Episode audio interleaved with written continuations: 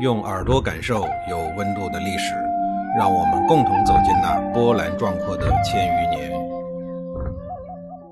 上一集里啊，我说到了被周须逼着要办法的石厚的事儿。石厚那个榆木哥的脑袋哪能想出什么高招啊？于是又跑去央求老爸，说出了自己心中的苦恼，然后眼巴巴地等待着答案。面对这个不成器的儿子，石阙说：“还有一个办法。现如今啊，陈国国君在周天子的面前很有面子，你和那个周须一块儿到陈国去，多带些个东西，请他出面说几句，让周天子承认一下周须当国君的事儿，兴许啊，这事儿就成了。怎么就是陈国呢？要说有面子，那齐国、鲁国、宋国哪一个不比陈国的面子大呀？石厚也顾不得想这些，立刻连夜跑了回去，向主子报告好消息去了。周旭也挺高兴的，心想：原来是干部任职的组织程序没有走完呀，那咱们赶快去办这事儿吧。等周天子盖完萝卜章，正式封建了，我这个国君就合法了。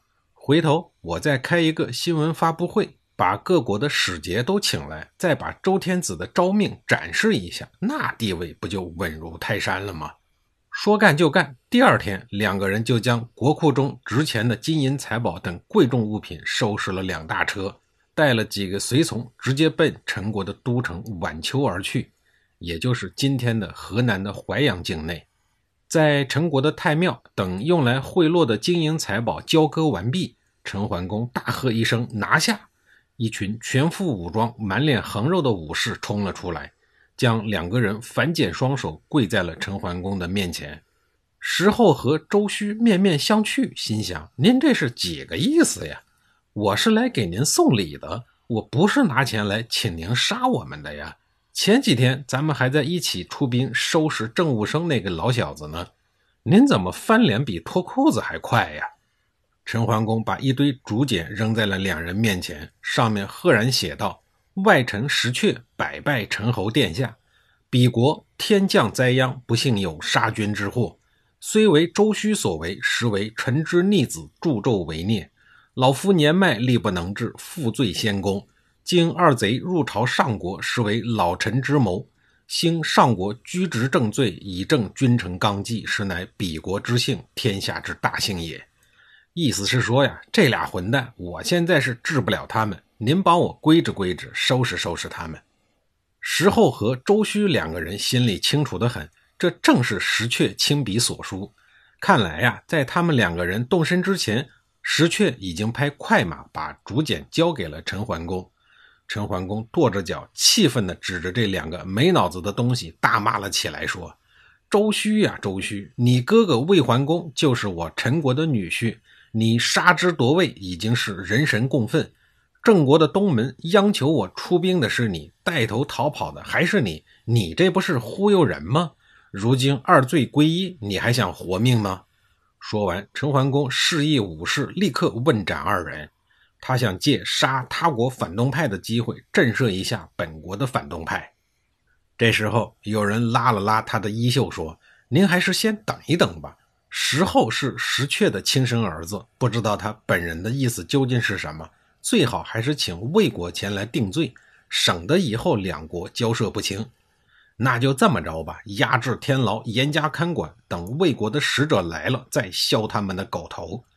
陈桓公怒气冲冲地说完以后，甩手走人了。此时的周须自知已经死到临头，早已经摊成了一堆烂泥。这一阶段的陈国对于周须来讲是一个凶险之地，他不是没有想到，但是在周须的价值观中，他认为只要有利益，人就能起到逆反的心理，就能得到陈桓公的支持。他没有想到的是，这个时期的人们呀，还是比较重视周天子的礼乐制度的，就连郑庄公即使与周天子正面对抗，也不敢俘虏周天子，而是要有所退让。周天子的权威还是在的。所谓的礼乐制度的控制力还是有的，尤其是对那些个小诸侯国们，他们没有实力来抵御强国，就只能依靠礼乐制度来控制力量的平衡。周须既破坏了嫡长子继承制，又杀害了自己的女婿，所以陈桓公在石阙派出的人的建议下，自然会做出正确的选择。魏国的朝堂上，此时呢也是一片的喧嚷。关于周须的下场，肯定是死路一条，这没什么可说的。杀人偿命嘛，况且他杀的还是国君，这样的人要是活着回来，满朝的公卿大夫还能有活路吗？但对于石后，大家集体拿不定主意。魏国的几个大夫不忍心石阙老来丧子，纷纷把锅扣在了将死之人的周须的脑袋上。都说是他把石后给带坏了的，可以免死罪。石阙严肃地说道：“周须篡逆，石后帮凶，俩人同罪，都是乱臣贼子，都杀了吧。”就这样，魏国朝堂在石阙的主持之下，总算达成了一致意见：周须带回国内执行死刑。然后石阙派出了家臣汝阳坚出使到陈国，将石后在陈国就地正法。汝阳坚在对石后进行执法的时候，还遇到了一点小麻烦。石后说：“我是家君，你是我的家臣，没有我老爹的命令，你怎么敢杀我呀？”石后说的没错。那个时候等级森严，家臣对家君效忠，大夫对诸侯效忠，诸侯对天子效忠。家臣可以不听天子和诸侯的，但必须要听家君的。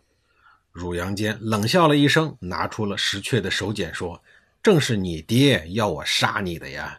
就这样，老石阙为了正义，将他的亲生儿子给杀了。《左传》里记录说：“石阙纯臣也，大义灭亲，其事之谓乎？”对了，流传至今的成语“大义灭亲”就是源自这儿。幼宰丑在对周须进行执法的时候，也遇到了一个不太困难的小麻烦。周须对幼宰丑大喊着说：“你是寡人的臣子，怎么敢以臣杀君？”幼宰丑眼珠一瞪，说：“我只知道魏国有一个叫周须的人杀了他的哥哥君主。”说完，手起刀落，这名在位仅仅十个月的国君便身首异处了。公元前七幺九年十二月，魏国人从邢国迎回了逃亡的公子晋，视为魏宣公。魏宣公重新给魏桓公发丧，以石阙为国老，世世为卿。故事进行到这儿，周须组织的五国联军算是彻底的告别了历史舞台。五国联军没有了，那么站在舞台中央的就该是秋后算账的郑庄公了。此前你们不是组团而来吗？这回呀，我和你们一个一个的单聊。至于郑庄公是怎么折磨这几个国家的？下一集里呀，我挨个的给您说。总之啊，他们的日子是相当的不好受啊。